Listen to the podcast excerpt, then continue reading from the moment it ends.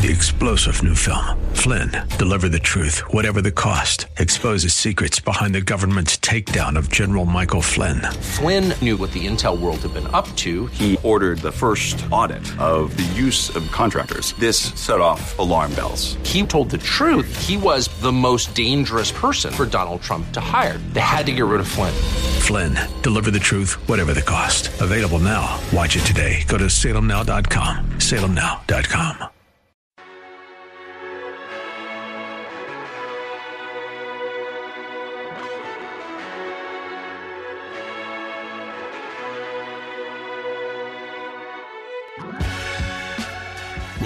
the Bullington Capital Report, hosted by Bill Bullington. For the next hour, you'll receive information on current market conditions and trends that could affect your financial future. If you have a question, you can participate in today's program by calling 216 901 0945. That's 216 901 WHK. You can also reach Bill by going to his website, bullingtoncapital.com. And now, here's Bill Bullington. Well, welcome back. It's been kind of quiet lately on the uh, investment front. Um, you haven't had a lot of volatility, which is fine by me. Um, getting ready for the election coming up here. By the way, the uh, the S and P 500 has made kind of a lopsided bull. Uh, I'm sorry, lopsided cup and handle pattern. If you watch that sort of thing, I actually think it's kind of funny. But that really doesn't mean to, uh, too much, uh, so I wouldn't pay too close attention to that. And I, I want to talk about a few things today uh, outside of just individual stocks, and we'll, we'll talk a little bit about those a little bit later in the program. Uh, but I wanted to talk a lot about reducing taxes today. Uh, I want to talk a little bit about something that I've just recently learned. This has changed, and last time I looked, I haven't had questions along the lines of taxation in trusts and um, tax deferral inside of a trust in a long time. And recently, I've had some clients who are interested in this and I have some uh, people who are just thinking about investing with us that were asking me some questions. So I did some research and found out that while I had been uh, not paying attention to this, the laws have all changed, and that's kind of nice. It's it's for your benefit, and uh, I think this it's a beautiful thing actually. So without teasing you too much, I, I'll just tell you what it is. So there are certain types of trusts that you can set up, and the, I'm going to focus today on irrevocable trusts. There are all kinds of trusts. An irrevocable trust is a trust that uh, you can't change once you set it up. So you've got to have a really good idea in mind of what you're trying to accomplish before you set it up. Because once you put it into place, then the ability to change it significantly is greatly hampered. You get you can change it somewhat. You can do a lot of different things. We'll get into in a little bit, but for the most part, once you fund a an irrevocable trust, those assets belong to the trust, and you get to manage it, but you don't get to take the money back. So that's the difference between an irrevocable trust and a revocable trust. A revocable trust, one that you can change, you can take the money back out again. Okay, so anyway, there's a lot I'm going to be talking about today uh, that has a lot to do with estate planning and taxes, and I'm going to just going to take the time right now to tell you that I am not an estate planning attorney, that I'm not a uh, licensed tax preparer. So anything you hear from me, ignore. I'm just kidding. Actually, make sure you talk to a specialist in those areas. Okay, where I'm just going to talk about it in generalities. I'm not going to make specific recommendations uh, because I like staying in my business. so I'm talking about it in generalities, generalities. And if you would like to talk to me about it, to ask some questions, fine. And I can refer you to people that are specialists in those areas, the people I talk to myself. And I think this is this is really interesting. These uh, trusts that we're talking about, one of them is a charitable remainder trust, and I'll start with that one because it's one of my favorite. A charitable remainder trust is a trust that you set up, and typically you're setting it up because you have some stocks that you may have purchased a long time ago. It could be part of a purchase plan you had through your job at work, or you just inherited these stocks and they've gone way up in value and you don't want to sell it because you might have to pay capital gains tax on it. Okay. So if you set up a charitable remainder trust, you could potentially avoid those capital gains taxes. You could sell these stocks, and actually, you'll get a small tax break on this. You're going to get a tax deduction for setting up the charitable remainder trust and transferring the the highly appreciated stock in there and then selling it, and then you can reinvest the proceeds. Now the catch is you've got to leave some money to charitable uh, to charity. That's why the the word charitable appears in the name of the trust. But that doesn't happen until your grandkids are are there. So you can actually avoid having to pay taxes and you can have your kids avoid paying some taxes. Eventually some taxes are going to have to be paid. But that uh, and you have to leave a little bit of money to a charity. So and it's not even that much. So you can actually set these up and start to draw income for your lifetime and you can make it so that your kids can get lifetime income as well. And uh, but at some point in time some of the money is going to have to go to charity and I, I think it's a great idea. Uh, again, uh, I'm not an estate planning attorney. I know several estate planning attorneys, and if you need to talk to somebody more in more detail, feel free to give me a call. I really feel like I'm uh, one of the things I try to do for my clients is to be a translator, because one of my attorneys that I, I really like a lot uh, over the years, I've known this guy forever. When he talks to the general public, I mean, he just he basically forgot how to speak English when he graduated from law school. he just it it's hard because he's so used to talking in technical terms and he and he can't talk in normal terms anymore. And uh, so hopefully by the time he's my age, he's a lot younger than I'm. Yeah, that he will actually uh, learn that communication skill because he's such a bright guy and can do amazing things uh, but he has a hard time communicating that to potential clients or people that are thinking about doing some of these things. So anyway, that's one of my roles that I've taken on. It's it's being a translator. Uh, try to take the extremely difficult financial language and sometimes legal langu- language and ask. And so a lot of my clients will call in and ask questions that I don't know the answer to. So I can get a hold of, of my network of people, find the answers, and then call back and report uh, what I found. So I, I spent a lot of time doing that, by the way. And um, every, everybody that does what I do spends a lot of time doing that. If they uh, if they want to stay in the business, I should say. Only if you want to do a good job. So let's get back to the uh, charitable remainder trust. This is a this is a pretty interesting thing. So you can kind of control the assets, and that's that's a good thing. You can have distributions made to yourself and your kids. You got the tax breaks. So if you got a really highly appreciated asset and you're looking for a, uh, a way of selling that without incurring all those taxes, that could be a pretty good idea. Now, here's the thing that really caught my attention. When I was looking at this, when you have a trust, the trust and, and, the trust is the owner of the asset. So let's say you, you set up a charitable remainder trust, you put some a big bunch of money in it, you sold it, and then you reinvested it in funds. Well, the funds are not going to have to pay a whole lot of taxes in the first $12,500 in uh, income. But every dollar above that's going to get taxed at 37%. $12,500 is not a lot of money. You know, if you've if you've got a lot of money in your account and, and they're all dividend paying stocks or stock funds or uh, anything of that nature, you maybe you've got real estate investment trusts in there. You only get twelve thousand five hundred dollars without paying a, a, really high rate of taxes on it. And anything above there is taxed at 37%. That's huge. That's a huge rate. So now I can hear a lot of people turning the uh, radio dial to another station. Don't do that yet. because there are ways of deferring that tax. And you, you don't have to pay the taxes on that anymore. And, and you know, you've heard me talking about a, a nationwide product over the past couple months. Um, there's another nationwide product that's actually maybe more applicable to this situation. If you wanted to sell some highly appreciated assets, avoid the taxes on that, going to take care of yourself, your kids, uh, as far as income goes over your lifetimes, uh, but you'd still like to cut down on the amount of taxes that are going to be paid in the future, well, you can do that. You can do that with uh, variable annuities, and it's amazing. I mean, uh, I don't know when this changed, quite frankly, uh, because I haven't really kept up with it that closely. But now there's a way of tying the annuity to the trust to keep the assets tax deferred. And then when you're taking distributions, you're only paying taxes on the distributions, not the whole thing, or not.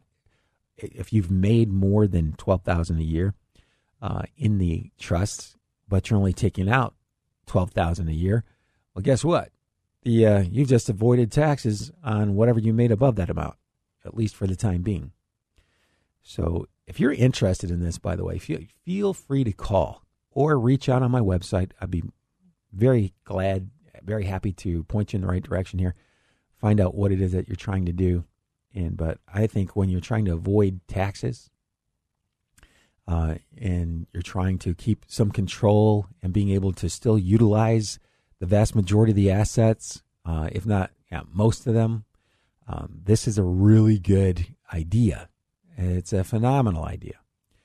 And uh, there's some other things that, that you can do. And we'll be talking about these topics on the this radio show going forward, as this has uh, gotten to be pretty important now. That all the not all the rules, a lot of the rules for income taxes have changed, and I like to say nothing is as constant as change. That's the Bill Bullington saying. nothing is as constant as change. Yeah, uh, I know there are a lot of sayings that are similar to that out there, but uh, I just like that. And uh, this is a good change. This is a good development to be able to control assets. I know some people have uh, children that, um, oh, well, you know, I've got brothers and sisters that you know, probably fall into this category or are used to anyway, um, before they passed away. And uh, um, not sisters so much as uh, one brother. if he'd had two cents given to him uh, directly from you know if my parents had predeceased his time limit or the, the, time that he passed away, he would have spent the money. You know, I have no I, I no doubt that he would have spent that money. And so if you are worried about that with children, you might have children that maybe they're not that um, uh, maybe just don't know a whole lot about uh, personal finance and you're worried about that, you can set up in a trust document. It can be very specific on how much money they're supposed to get, how they get it, how it's managed. That's a uh, it's a really good idea. Uh, now, if you don't have a ton of dough, and like millions, you can actually set up some of these investment only trusts, and that's what they're calling it. I'm sorry, investment only variable annuities. That you can set those up and you can accomplish a lot of the things that you could accomplish with a trust, but you don't need to go to the extra expense. That's new. And I was amazed. I know, I feel like I'm Rip Van Winkle. I, I woke up and, and all these things have changed. But you can actually set different time parameters on a uh, an investment only variable annuity. They call it an uh, IOVA. So an investment only, that means there's only investment. The insurance costs on this are only 20 bucks a month. Think about that for a second. You know what the average mortality expense charge? That's a, that's called a, that's an insurance charge for the vast majority of uh, annuities. The average is 1.23 just for that portion. That's not the total fee, but 1.23% is the average across the country. If so, if you had a million dollars, that would be 12,300 bucks a year just in insurance charges. Okay? If you had a million dollars in this one, it's only 20 bucks a month. Think about that for a second. $20 a month. No matter how much money you have invested. That's a big deal. Here's another thing that I really like about this. There are 350 funds in there. 350 funds. Vanguard, Fidelity, T. Rowe Price, you name it. It's it's mind-boggling that they have all those funds. And incidentally, these are institutional funds. The vast majority of these funds, you'd have to have a million dollars per fund to be able to invest in it outside of that product. A million bucks. I know that's easy for everybody listening to this show. You just throw millions around like it's nothing, right? Yeah, I'm kidding. See, the, the institutional funds have much lower expense ratios than the funds that you would buy if you were a retail investor just going up to Fidelity or Vanguard or T. Rowe Price or any of them. Um, you get the retail price, and in this product, you get the institutional price. That's a big deal. The the cost differential is pretty large. You still get everything else that you'd normally get from annuity. Oh, by the way, one of the reasons that the fees are so low is that there's also no char- charge going into it. There's no charge coming out of it if you decide to leave early. So that's kind of a big deal. No charges going in, no charges going out. That's pretty nice. Now, if you're working through somebody like me, we have a very low management fee. We'll manage, we pick the funds within that group of 350 and we rebalance the portfolios for you. Uh, by the way, the rebalancing, when you buy and sell stuff, one of the reasons that a lot of taxable accounts don't get rebalanced very often is because nobody likes to hear what their clients say when they get their, their tax bill. Why did I get a, why'd you sell that? Why'd you? Well, because the risk was a little high. That fund was up a lot and we needed to spread it out and re-diversify. That's called rebalancing your portfolio. It also creates a taxable event. Like sometimes it creates lots of taxable events all in one account. Most of the time it does. So, if it's tax deferred, no no taxable event. At least not yet.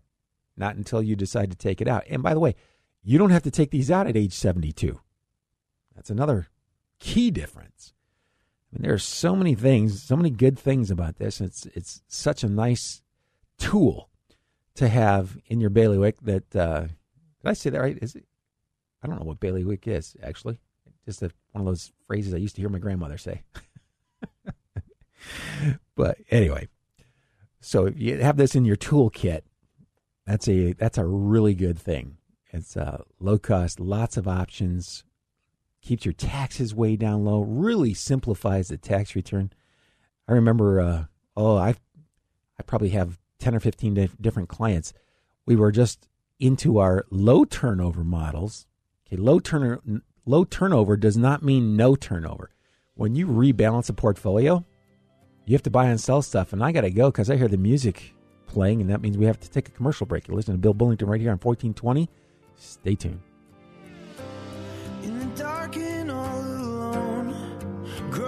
comfortable. Tonight is beautiful. It's got my mind you. And everywhere I turn is a reminder.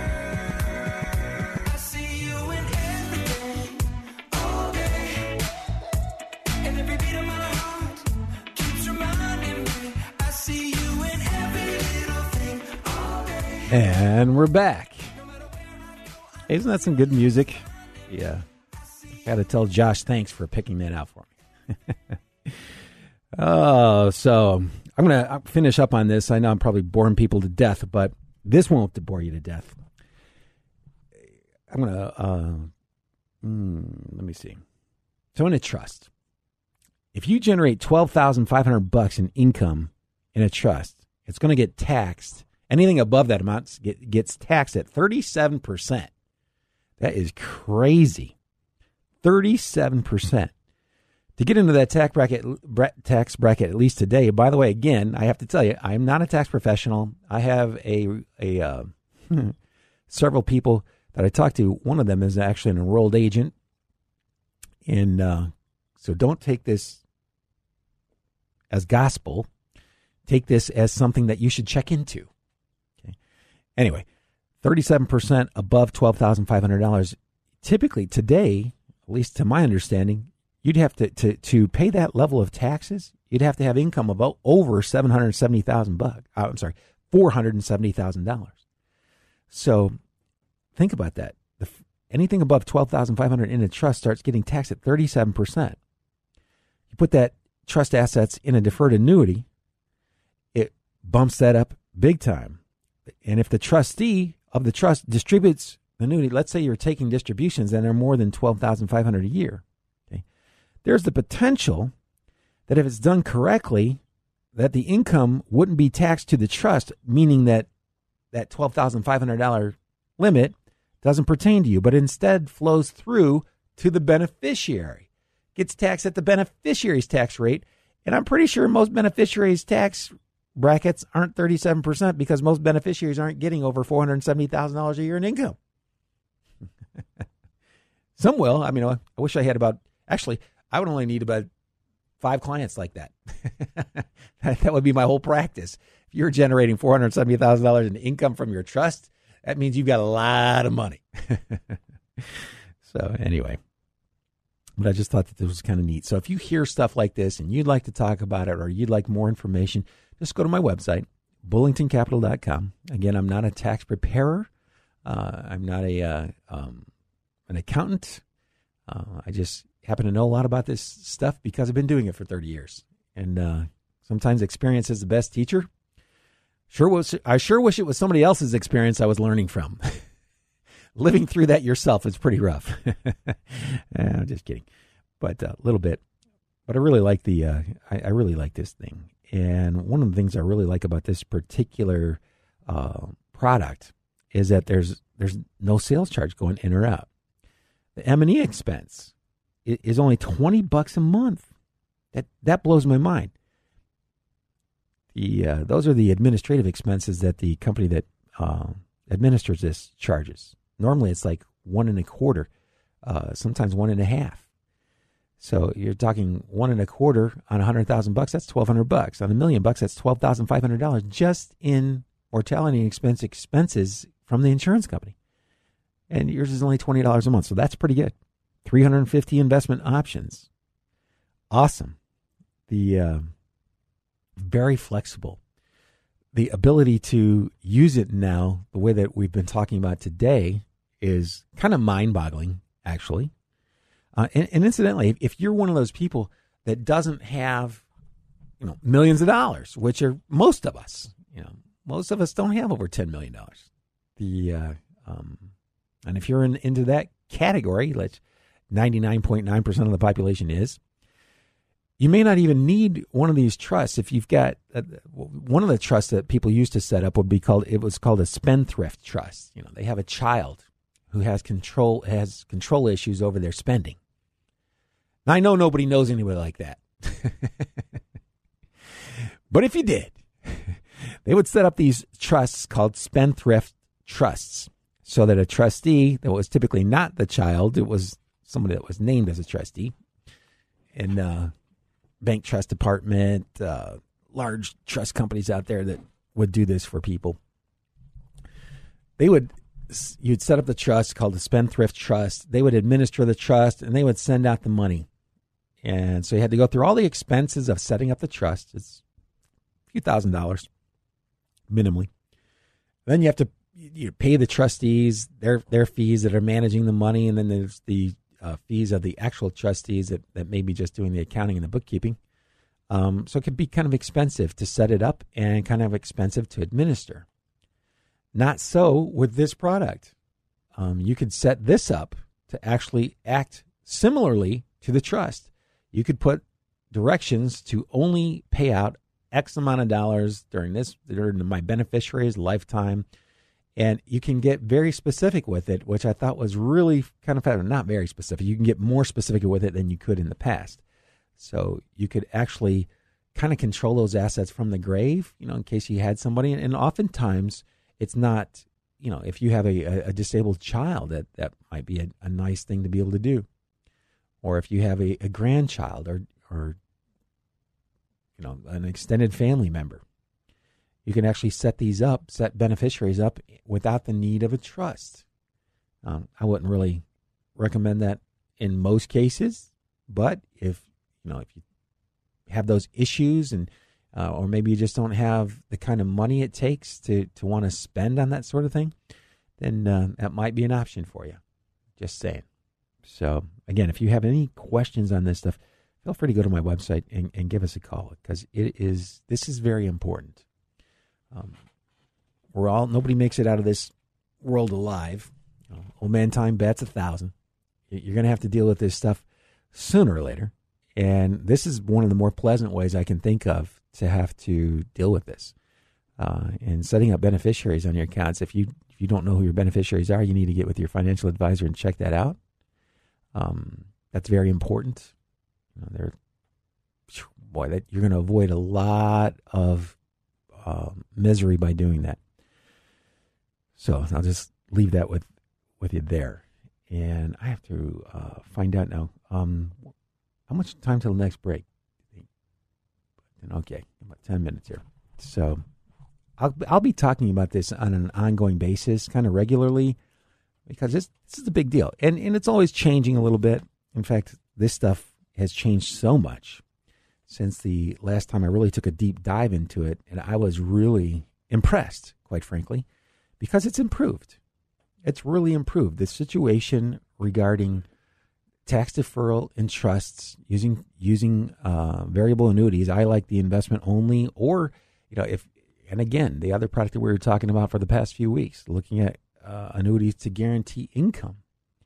If you just want to guarantee an income, you can still use it in conjunction with the trust, or you can put some of the beneficiary provisions on there so that it pays out to your beneficiaries over their lifetimes. There's a lot of stuff here. The, the options have multiplied. And for the most part, for the most part, I'm going to say 99% of it, 99.9% of it, it, it's all benefiting the public. I'm like, I'm wondering who, who was in office when this stuff got passed? I want to know. I'll have to go look this up and uh, send them a thank you note or card. But um, so anyway, I just really impressed with this. I'm going to continue to to talk about these things uh, a little bit each show because it you know it's a big deal. Um, I've just gone through a situation. The last two years, I've lost three of my immediate family members. Three in in just a little over a year. So that's pretty tough. And you start thinking about a lot of this stuff a lot more you know, recently and having plans in place for this, not only for you, but for the uh, people that you're going to leave behind. It's it's kind of a big deal. So again, we'll we'll be talking about that much more in much more detail, and I'm going to be uh, interviewing a p- couple people. I'm trying to get some people to come on the radio show with me that practice in this every day. It's like pulling teeth, by the way. I'm like, you know, nobody's going to see you. You're on the radio. I, would forgotten about that. For the first six months I did the radio, I had a bag over my head. Just kidding. But the uh, I've been told I do have the perfect face for radio. uh, anyway, uh, now you know why I'm not a comedian. but anyway, we're going to uh, talk a little bit about uh, some individual stocks here. This is funny. I don't know anybody that's been following the show. You know, I, I typically talk a lot about stocks. Um, Discover Financial Services. It's actually right around this. It, it's not that much higher than it was when I first talked about it, and that was several years ago, right before it. Uh, uh, actually, was in a range, trading ranges from like the low 60s to the mid 90s for about three or four years, and that's that's not uncommon. But this year, the stock got kiboshed when the, the pandemic hit. I mean, it, it dropped like 75% of its value. I'm like, oh. So I go from a, a, a fairly nice gain to now I've got a big loss on my hands. Uh, so I ended up purchasing more of it. We talked about it right on the right on the show as I was doing it. You know, those weeks during that time period. So now, I like, I'm just going to report on it. It came up on my momentum scan again today. The momentum scan is a scan that picks up stocks that are going up really quickly and uh, it's actually slightly above where I first bought it and way above what my average cost was after being way down from where my average cost was. And that's been very interesting. And it just caught my attention because as I'm sitting here in the radio studio and I'm running the scans, I looked at it and oh, there's my that's my favorite favorite credit card company, and um, so that was kind of neat. Um, I used to manage most of the money that I managed with this particular technique, I don't do it anymore because the market's just too fast. It is way faster than it was back when I first started doing that. And I do have a website out. It's called Look Out for the Bull, where it publishes the list. This will be on the list today. The uh, it publishes that list that comes out every day of those stocks that are moving up really fast right now. And uh, Mike Seegers is actually the publisher of that that list, and he's a good kid. He just graduated from Case. He's working in the financial services industry, understands it, does a good job posting these things every day. Uh, if you ever wanted to learn more about that, just go to lookoutforthebull.com. I think it's really interesting. Investing in general is is extremely interesting to me. Uh, whether it's how do you save money on taxes, and before you had a lot of the uh, recent developments that have come out, come out, there, there used to be um, a lot more of them, and then they they cut back on a lot of the tax shelters, and now you've got a handful, which is more than you had a few years ago when you only had like two or three. Uh, so it, it's getting a little bit better from that standpoint, but it is incredibly complicated. Yeah. And I can tell you this you don't want to be buying and selling a lot of stocks outside of an IRA. I, am doing this in one of my IRAs because just the transactions, the speed that you have to act with, the uh, putting that on your tax return. I know all my clients have gotten used to it for a while there because we were using this firm that bought fractional shares, uh, and uh, the tax return, just the document on the account would be you know 60, 70 pages. No kidding. And so that's one of the reasons I don't do that a lot anymore. And one of the other reasons that I don't do it a lot is that there are options that you can invest in that are doing something that was so similar to what I was doing. It really doesn't make that much sense. So the only reason to do this kind of thing is because you really like it. And at some point in time, there's an investment club I've been talking to, and we're going to be able to coordinate and get them a meeting place because they, they lost theirs, and we're going to start meeting and talking about that. If you if you like individual stocks, if you like investing, uh, that's what this segment of the program is normally for. You know, just talking about those types of things. Um, I'm going to continue to talk about more generalized planning uh, for the first part of every show that I do. Know, today we were talking about taxes, really taxes relating to trusts, tax, taxes relating to uh, beneficiaries, how to avoid long term capital gains tax on highly appreciated assets. And again, if you didn't hear that, if you're just now tuning in, uh, go to the website, bullingtoncapital.com.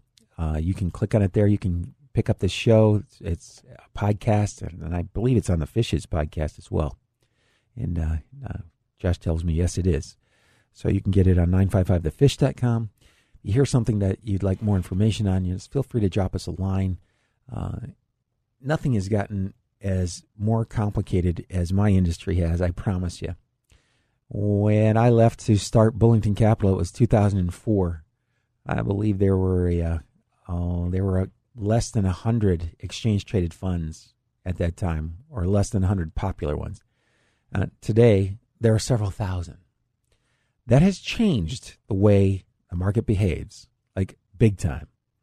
When you just look at the S&P 500, look at what happened this year. That that is blowing my mind. In February, the S&P's right around the same price it is now. Right before it drops by a third. Which happened by the way in a little over a month. A little over a month it goes down by a third. That's pretty intense. Then it comes up, and by September, was at a new high, new all time high. Right before it came down, 10% in less than a month. Now it's uh, slightly below where it was during that time period, but it's actually up from that bottom point. As of today, it's up 7.5%, and that's in about a month. That's that's insane. You can't tell me that the value of all those companies is changing that much that quickly. It just it's not the way it works. That's one of the reasons that diversification is so much more important than it used to be, even though it makes you kind of feel bad. You know why diversification makes you feel bad? Because if you're holding categories, which in the long run, you know, have a tendency to do very well, but in the short run, they have a tendency to lag behind uh, from time to time, which all the categories do from time to time. Makes you feel bad. You're like, why didn't I just have my money in the best performing category? And that I can tell you what the reason is for that. What the reason is for that. The reason that you can't have your money in the best performing category all the time is because you don't have a crystal ball that works. And neither do any of us. I do have a crystal ball in my office. You ever make an appointment to come in and see me, which are free, by the way, uh, you'll see it. It sits there right on my windowsill. It's a real crystal ball. The reason it sits on my windowsill and not on my desk is because it doesn't work. and it was making clients ne- uh, anxious when they would come in and see that. Just kidding. But uh, actually, kind of. Yeah, I, I, did see people looking at it, looking at each other like, uh oh. it was just my sense of humor. So anyway, I do have a crystal ball. It doesn't work. That's why diversification doesn't feel good. If you're holding small cap stocks or international emerging markets and they're underperforming large cap stocks, which is, you know, basically the last five years, yeah, you're really unhappy about that. At some point in time, assuming that history doesn't repeat exactly, but it rhymes, when those categories catch up, you'll be happy that you had them. And that's kind of how this has worked if you go back to the beginning of time. Different categories work well over different time periods. What I wouldn't be holding out on, and in fact, I uh, I sent out an email that was talking about the low interest rates and how some other categories may outperform the low interest rates. And some guy sends a nasty email back. I bet my 60 40 beats yours. And I'm like, well, first of all, I wasn't recommending those uh, to the general public, and I didn't write the article, but I thought it was okay. Secondly, if you're doing a traditional 60 40, Good luck. That's all I have to say. it's good luck. a traditional 60 40, you got 60% stocks, 40% in the aggregate bond index with interest rates being this low. Good luck. And if you didn't like that article, boy, you're really going to hate it when you see what I just said come to fruition. But you don't have to do that. I'm telling you. You don't have to do that. Don't hold all your money in long term bonds. Don't hold your money in some. If something's got more than a 3% current yield, you're going to want to pass on that. Hmm, I hear the music. Is my show over? Oh, just a second. All right. well, then in that case, I'll be back right after these commercial messages. You're listening to Bill Bullington right here on 1420.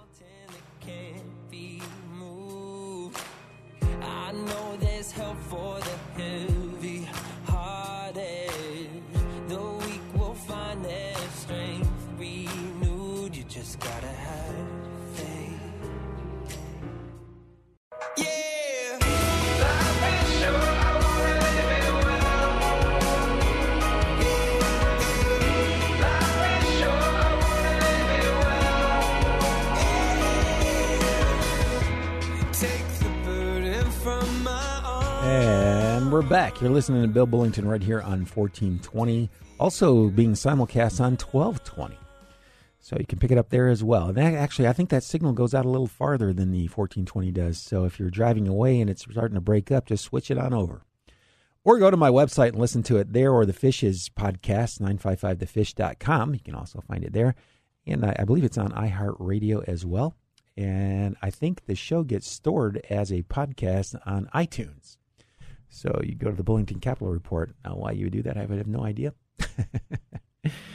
I uh, I really have trouble listening to myself on the radio, but anyway, and the only reason I do this is to try to bring the type of information that I'm bringing to you um, because I feel very uh, well. First of all, it's my business, but more importantly, I feel like people need to know this stuff. And a lot of the stuff you hear on television, it's, it's there's so much fluff, and it's just to fill up airtime. And uh, that's it. Most of it's not very important, and but they make it all seem like it, it's extremely important. And uh, emails, oh, you got to do this, and uh, yeah, right. No, no, really, actually, a lot of it you don't. And earlier when we were talking about the investment only variable annuity, super low cost. Uh, do you have to pay a commission on a uh, an annuity product? No, you don't. Uh, are all annuities bad? Heck no. Yeah, are, are all annuities good? Nope. You got to be careful. You got to try to match up the appropriate product with the appropriate need. That's when people in uh, my industry get in trouble when you try to put everybody in the same product. That's not a good idea. It's it it's not going to fit unless you're screening out uh, prospective clients to an extremely high level, where you're only talking to people that it would be a good fit for. Then that that's okay. But uh, trying to sell stuff that you know doesn't fit. That's that's what gives us a bad name. And try not to do that if you're in my business. Yeah, that's tough. And by the way, a lot of people don't know. You know, a lot of people don't know. Should I be doing this? Should I not be doing this? And that's where, when you have an advisor, you can sit down and, and discuss what you're thinking about doing. And I have these discussions all the time. Actually, I spend 90% of my time, well, maybe 80% of my time, 80% of my time writing, researching, and discussing options that are available to people. You have an enormous number of options to try to achieve whatever your financial goals are. And uh, um, that takes a long time. And so I need to ask you a lot of questions when you, you uh, are, are trying to accomplish something. And one of the hardest things, too, is to try to figure out what you want to do. You know, it's like the kids that are in college. What do you want to do for a living? I don't know. Um, well, maybe you want, want to might want to start thinking about it because you're about to graduate. You know, one or two years, and then you got to work. So uh, you should probably think about that. And I know uh, a lot of parents who have kids in college right now are shaking their heads, "Yep," and the college kids are going, "Yep." we don't know what we want to do. That's a uh, that's a tough thing. You should spend some time thinking about that. When you get out of school, it's not going away. You're going to have to think about, well, what kind of lifestyle would I like to have in retirement? Um, that's a tough one. How do you live now? How do your parents live? Find out what your mom and dad make each year, multiply that by three quarters, 75%. And that's what it would take to maintain their lifestyle. If you want to live higher than that, then you're going to need more than that. Let's say they make a hundred thousand bucks between the two of them. So seventy five percent of that seventy five thousand bucks. Seventy five thousand dollars is five percent of what? I actually have to do that really quickly. Uh, it's one and a half million. So you need if you got a million and a half bucks, you could maintain your parents' lifestyle. Now here's the bad news. You're only 20. By the time you're 60, 40 years from now, at a 3% inflation rate, that one and a half million is actually going to be closer to six. And that can be depressing, but only if you're not aware of how the uh, economy has a tendency to work. The reason that inflation goes up is companies raise prices. Why do companies raise prices? Because their costs go up and they need to defend their profit margin. If they don't have a profit, they go out of business. I just made that super simple. And if you want to hear that again, pull it up on the podcast. I'm just kidding. You can talk to me anytime you want. Uh, but yeah, so a kid who's 20 years old wants to have $75,000, the equivalent of a $75,000 today in today's dollars, which is not huge. Okay. You'd have to have about a million and a half to produce that without Social Security, okay, just from your investments. And so if you go out over the next 40 years, there's a pretty good chance it's going to be two and a half to three times that amount. Now, what's what's three times? Well, that'd be four 4.5 million, so not 6 million, but 4.5 million dollars. Wow. I'm glad I'm old. I'm not that old, but the uh, yeah that that was a uh, it was crazy. I remember when I was in college and I and I first started taking the, the classes in, in economics and they started talking about the real rate of return. That means if you adjust it for inflation. I started doing the math and I was like, holy cow! I'm going to have to have two million dollars minimally to have an average American lifestyle by the time I reach the age of 65. Two million bucks. The uh, and you know what? That's still true. You'd need about two million bucks if you didn't get Social Security. Now, getting Social Security knocks that down by a lot, by about a million bucks. Okay, so Social Security is very valuable. Don't worry about Social Security going away. It ain't happening. Let me tell you something. It ain't happening. And I hope that the fact that I use the word ain't gets under your skin because that gets you to listen. it's it's not going to happen. Do you know how quickly we would have an all new Congress, Senate, and president the very next election? Let them mess around with Social Security, see what happens. That's the nice thing about America. You don't have to have a war for a revolution. You just wait for the next election. See ya the uh, that was one of the brilliant things that our forefathers put into our Constitution. You don't have to have a revolution, not in this country. You just vote them out. So I hope you guys are all going to vote uh, shortly. I don't really care how you vote, as long as you do. And uh, that should be very interesting to see how this all plays out. Everything is, by the way, they, things are better than um, than the news would have you believe. You know, that's that's one of the developments over the past few years. I'm just not that fond of a lot of a lot of you hear all the fake news, and a lot of it's fake, and a lot of it a lot of it is actually being re, uh, reported accurately, but they're leaving out like material events or material items that would change the whole uh, definition of the story. And I'm not a big fan of that. That that really uh, upsets me because I have to deal with that personally when they come to me and ask, ask me about things that you know just aren't true or haven't been true. And what what we should really be voting for is the president of the Fed. That's the most that's the most powerful person in the in the world because he controls the, the banking system for the world's largest economy. He has way more power than the president does. He can cause a recession or bail you out at the at the snap of a finger. That's mind-boggling. The result, by the way, would either be, you know, if you did it, if you overdid it, and be inflation that gets too high, or you get massive recession. So that's a very important job. Got to be very careful with what you're doing there. And fortunately, we have that in our existing government. I'm I'm extremely satisfied with the way that they have handled everything. And um, well, you know, the money supply is the blood flow of the economy. And I mean, imagine you go into open heart surgery, and you know, most of the time, well, a lot of times, you know, they take all the blood out of the body uh, for some of those surgeries. That is that's mind boggling. Anyway, so you have to to be able to get the surgery done effectively, and then you got to put it back in.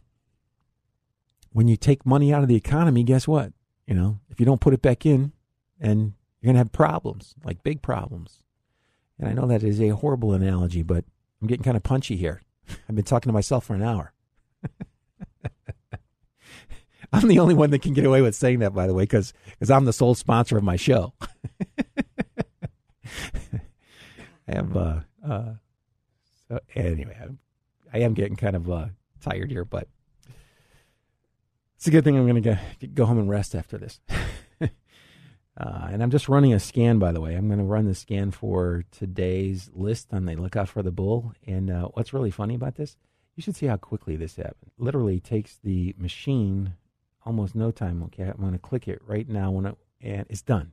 It went through all 10,000 listed stocks that quickly. By the way, there's only 3,000 big enough for a mutual fund to invest in. So, um, maybe it's not as impressive as it seems, but even going through 3,000 stocks that quickly. And here's the criteria this is the criteria that we're looking for.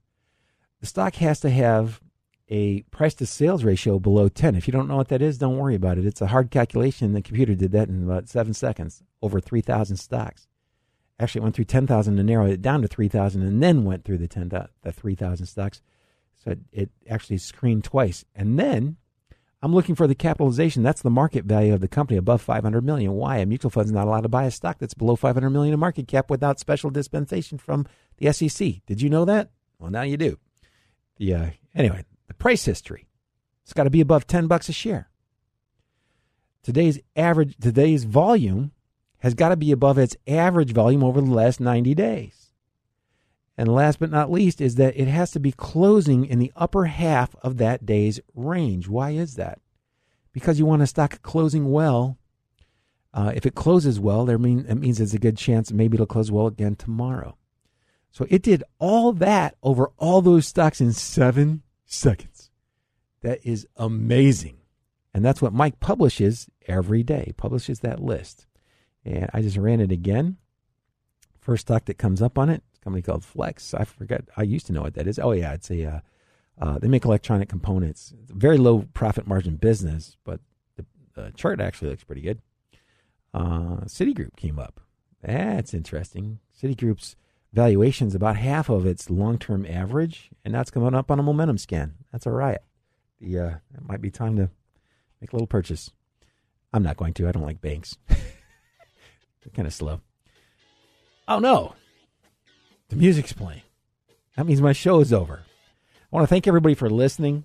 My name is Bill Bullington. I'm here every Saturday morning from 11 to noon. You can go to my website, bullingtoncapital.com, if you want to reach out to me. I want to uh, wish you all a good weekend and uh, take care of yourself. I'll be back here next Saturday morning at 11 o'clock a.m.